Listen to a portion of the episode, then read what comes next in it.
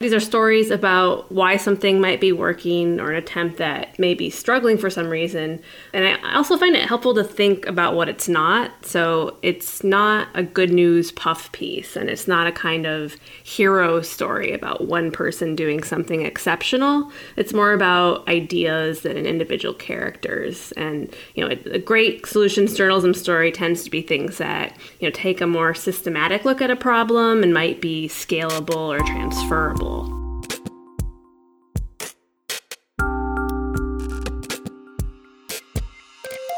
Welcome to It's All Journalism. I'm Michael O'Connell here with another podcast about digital media makers and journalism that matters. And we're talking today about stories that matter and change communities. The Tow Center for Digital Journalism just released a report on solutions journalism, a strategy for newsrooms to tell stories that elicit positive change in communities. Today via Skype, I'm talking to Andrea Wenzel, one of the co-authors of the report. How are you doing, Andrea? I'm doing good. Thanks for having me. Well, great. I'm, I'm glad that you're in here. But I guess, I guess before we get going here, could you could you sort of tell me about your background as a journalist, how how you got to the place where you are now? Sure, of course. So I'm I'm kind of a recovering journalist. I worked in public radio in the US and then did international media projects and training for about 15 years. But then I went back to school where I'm now in a PhD program in communication at University of Southern California's Annenberg School for Communication and Journalism. First of all, let's uh, about the report. Let's let's start with the definition. What do you mean by solutions journalism? So, the, I think the Solutions Journalism Network offers a really helpful definition on this. And they say that solutions journalism is rigorous and compelling reporting on responses to social problems. You know, so these are these are stories about why something might be working or an attempt that may be struggling for some reason. And I also find it helpful to think about what it's not. So it's not a good news puff piece and it's not a kind of hero story about one person doing something exceptional. It's more about ideas and an individual character characters. And, you know, a great solutions journalism story tends to be things that, you know, take a more systematic look at a problem and might be scalable or transferable. Can you sort of give an example of what that type of story might be? So, for example, um, a story where you're looking at a police department's new initiative on mental health, um, you know, where they're going around and and talking to people or, or, demonstrating a project that they're doing where they found a way that works to you know handle mental health issues. And you know it's something that other folks might hear in other cities and be like oh that's interesting. I wonder if that could apply to some of the challenges we're having. Or you know that it's, it's something that looks at a social problem but tries to focus on what's being done to try to address it the Tow Center just released this report, and and what was it you were trying to set out to do with this report? So one of the arguments people make about solutions journalism is it's sort of antidote to terribly depressing news. that basically audiences feel disempowered sometimes by by the news that they get, and that solutions journalism can be a way to engage audiences more, a way to get folks to you know read stories and also talk about it with friends and maybe even think about how they can get involved in some way. And there's been some research on this by folks like the Solutions Journalism Network and the Engaging News Project.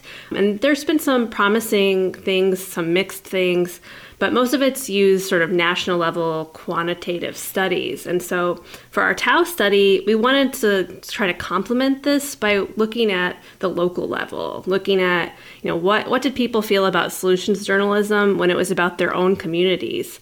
And, and we wanted to hear more about, you know, why people felt the way they did by using qualitative focus groups so we could kind of really dig in to understand it.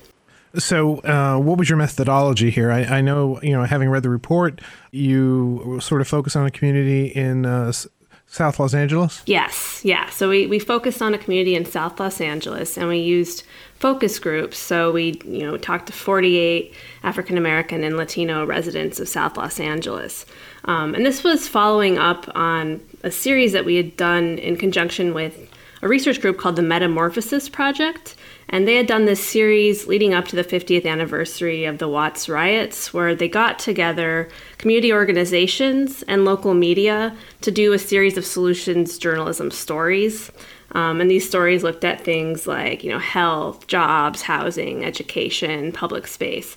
And we wanted to understand how do residents from South LA feel about how their community was covered. And so we organized these six focus groups and you know, had folks, you know, read the stories and actually read a solutions version and a non-solution version and then talk about the stories but also talk about sort of the larger context of media coverage of their community.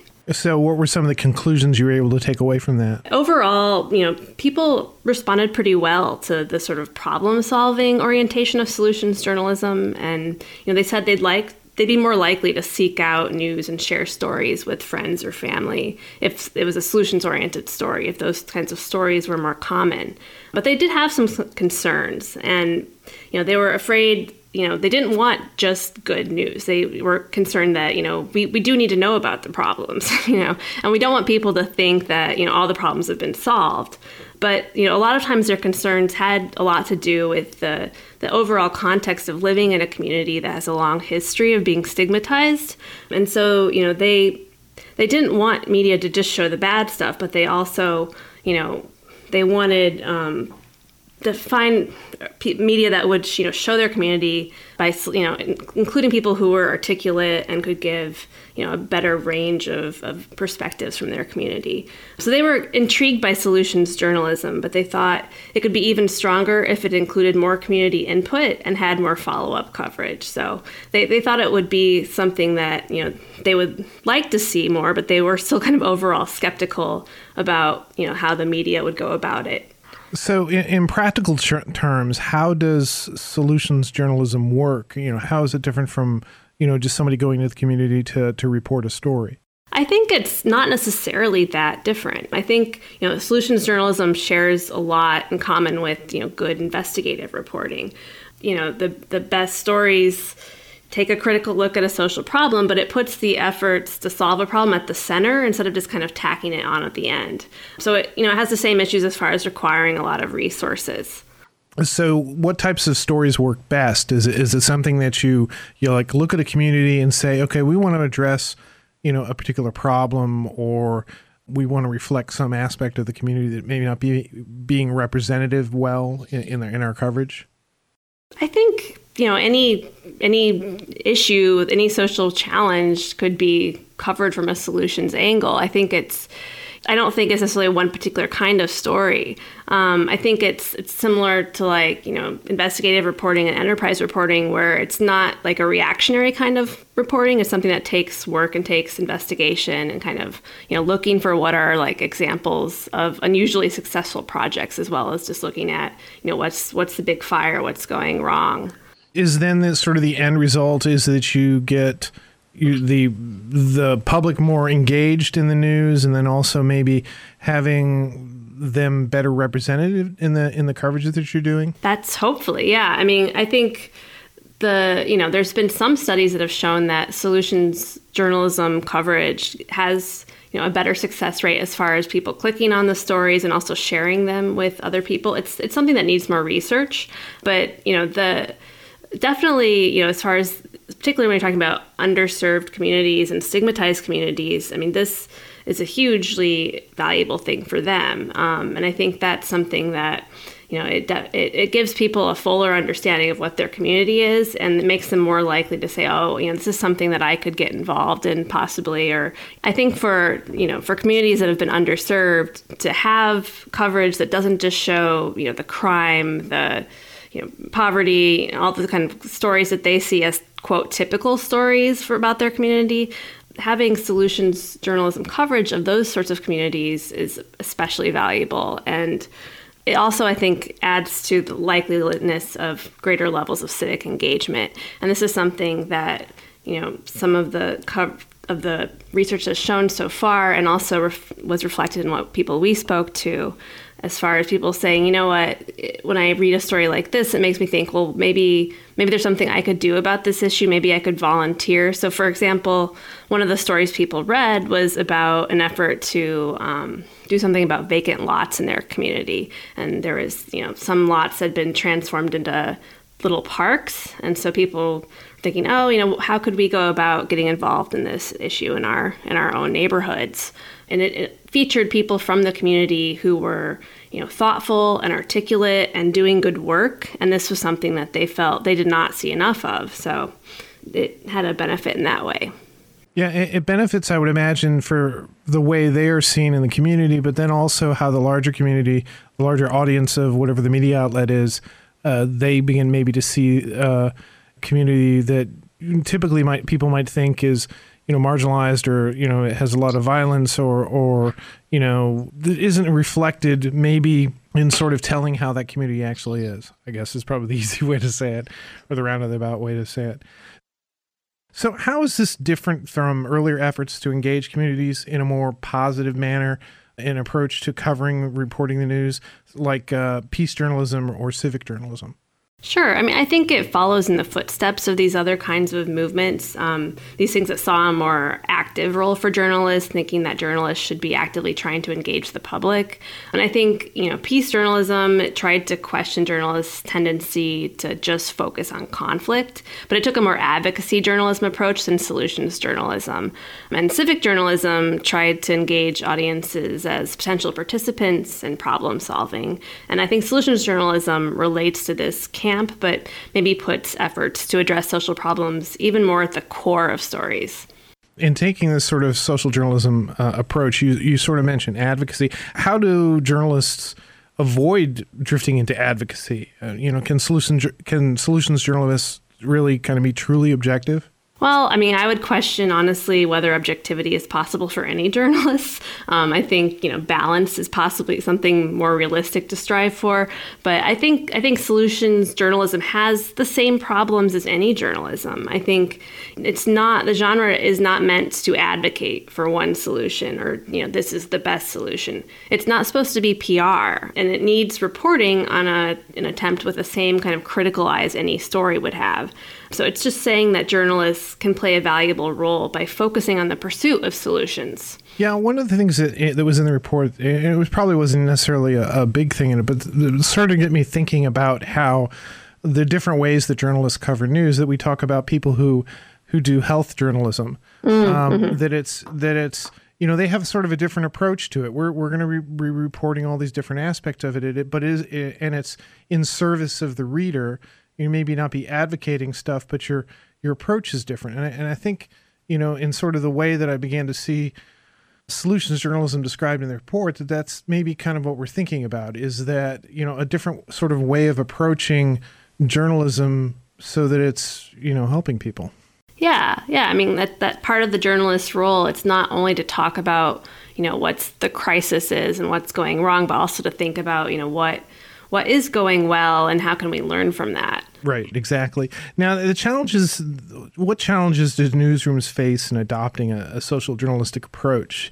Is this something that can be sustainable? Is it something to be just sort of a part of their general coverage or is somebody going to be more successful you know going all in and this is the type of journalism we're going to do? I think it's something that could be integrated into general coverage. Um, I think it's sort of just an orientation that you can ask you know about any coverage that you do like what could a solution be to this issue? And and i think that you know doing some of these stories has the same sort of resource challenges as investigative and enterprise stories in that they require more time. They require you know more resources to do. But I, I think the you know the payoff is definitely worth it. And i think you can make an argument for that investment you know in that it can lead to more engaged audiences yeah, and, and, we sort of talked around this sort of engagement here, but one of the things, you know, uh, there's sort of this adage in journalism that if it bleeds, it leads. We have this idea that new that the news that people want and that they're going to be mostly engaged in are things like, you know, crime and violence, things that, that are going to impact them directly you know, by comparison, how engaging are, are solu- solutions journalism stories to audiences? Yeah, I mean, I think, you know, it's understandable why people are attracted to negative stories. I mean, if you think about evolution, it's like you want to know when there's a threat.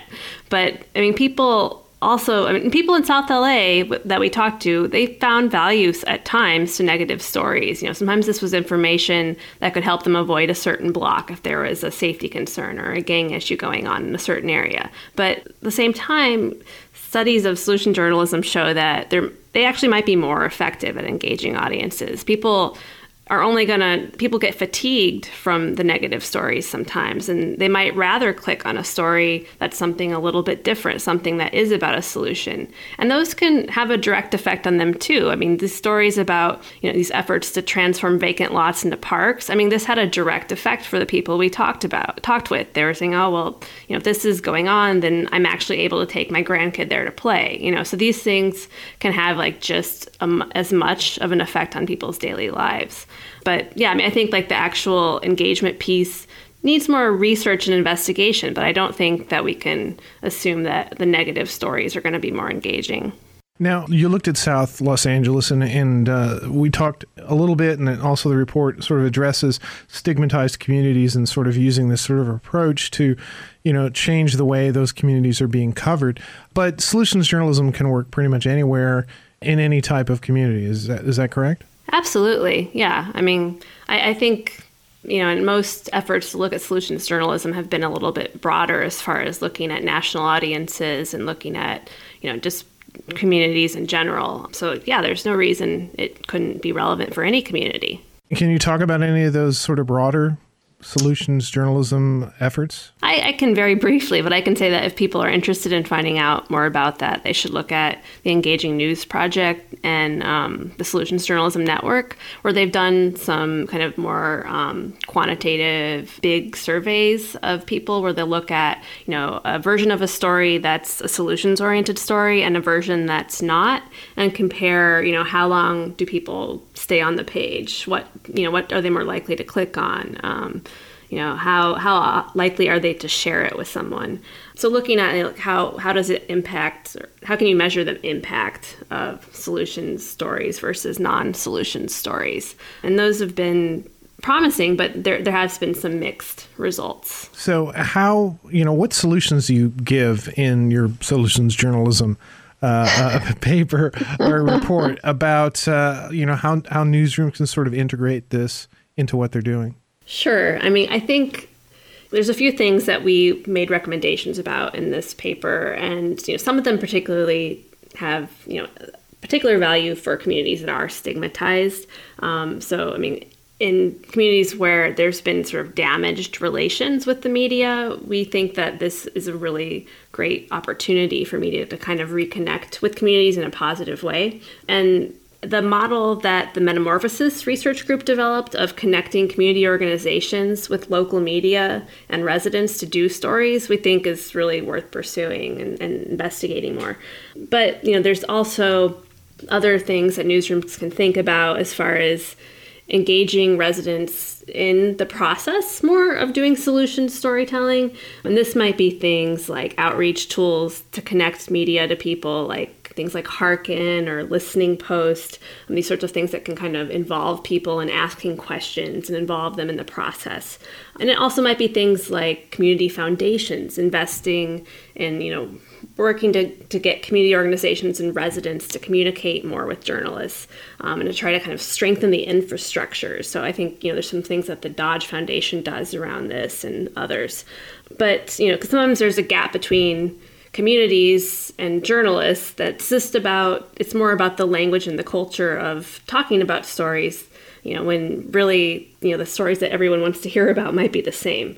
And so you know i think ultimately like just trying to see like how newsrooms can explore this more. I think sometimes just the word solutions journalism is intimidating and maybe puts some people off but it's really not that different than just doing really good journalism. Um, it's just thinking about you know what role can people play that you know may have better engagement outcomes in the end and might really help people's reporting have a greater impact. Now, you know, a lot of the people who listen to our podcast are, are new journalists or, uh, you know, just coming into the career. And, and, you know, how can somebody, you know, go in, go into solutions journalism and you know maybe try to integrate it into uh, their newsroom, which may not be thinking about. Well, I mean, I you know I would recommend reading up on examples of solutions journalism. The again, the Solutions Journalism Network does have a lot of resources. They have a sort of like how to do it and like tips on like how to use data databases to kind of get ideas for possible stories and you know, just examples of what some other newsrooms have been doing um, that might kind of demystify it a little bit and make it something that makes a little bit more concrete sense.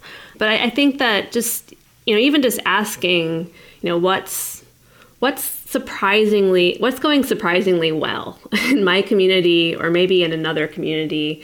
And and you know why why is it working or or why is it not working? Because it's not always just the positive story. I mean it can also be like here's an attempt that that worked in some ways but really fell flat in others.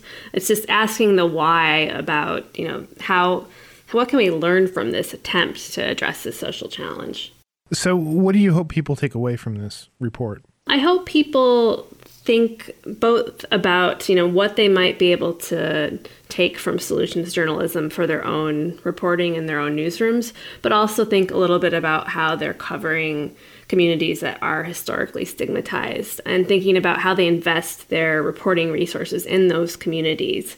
You know, it can be things like maybe we should try to see if we can hire a reporter who's from those communities, or maybe it's just we need to give people the time to connect with communities long enough that they can do follow-up coverage that they can really get to know what are the local sensitivities and how people might feel about being represented a certain way and just kind of investing more in that because i think that's you know a good takeaway in general not just for solutions journalism but i think solutions journalism op- offers a great opportunity particularly for those communities.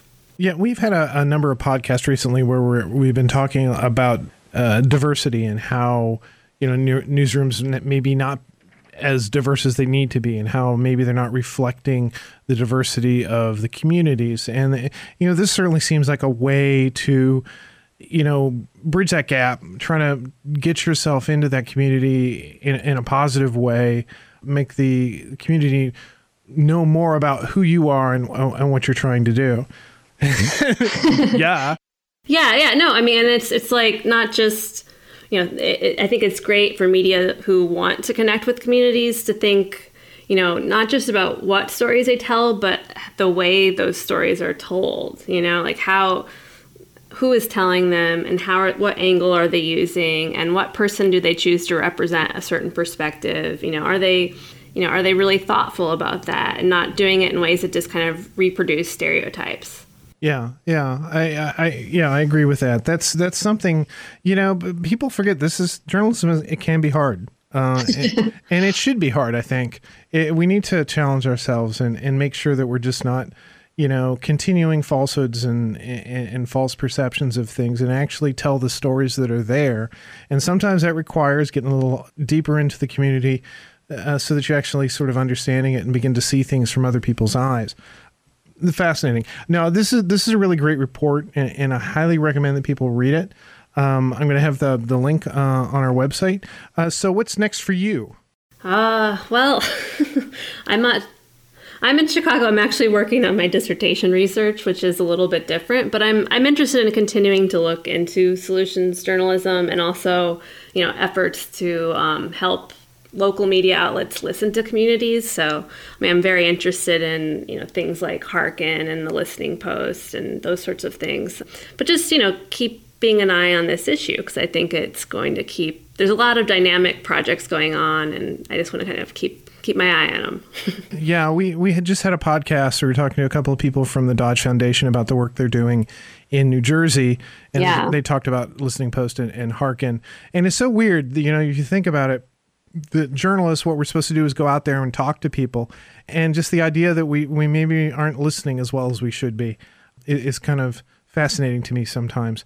I don't know yeah. why. I mean, it's, it's it's our basic skill. We're supposed to listen first and then and then report. But uh, yeah, it's sometimes it's hard to connect with the people that. I mean, sometimes it's easier to listen to the same people. I guess, right? the people who are more vocal or who know how to reach you, and you know how to reach them. And so it's I think it's harder to find those people who maybe you know your news outlet hasn't had a great history of connecting with, and and that's something that I think is really interesting. And there's people who are are kind of poking at that and trying to figure that out. And that's that's fascinating. Yeah get new voices in your in your journalism That's that's super important. The, pe- That's the the people, big challenge. the people that you talk to, but also the people that you're having to ask those questions to diversify your workforce. This has been great, Andrea. Uh, like I said, I really enjoyed the p- report. I'm going to make sure it gets shared on our uh, our website. Thanks for for talking to us. This has been great. Thank you. My pleasure. Next time on It's All Journalism. I try to spend a lot of time reading, you know, news reports and tweets and Facebook posts from the different parts of the world where I'm covering, talk to experts who might be able to see the reactions from those countries with a bit more context. That can kind of fuel why it is that people are doing the way the things that they are because it's too easy to just sort of disregard this as one unified insurgent campaign that's spreading across the world. It's actually many different sort of fractured kinds of campaigns that are going on here and getting that that sort of cultural perspective, I think, is the easiest way to start. In our next episode, I talked to Paul Shinkman of U.S. News and World Report about covering the national security scene. You've been listening to It's All Journalism, a weekly podcast about the changing state of digital news. Find out more about us and download past episodes at itsalljournalism.com. You can also find us on iTunes, Stitcher, SoundCloud, and now Google Play. Subscribe on any of those platforms to get our podcast delivered straight to your ears. This week's podcast was produced by me, Michael O'Connell, and Nicole Lagrisco. It's All Journalism is produced in partnership with the Association of Alternative News Media. Thanks for listening.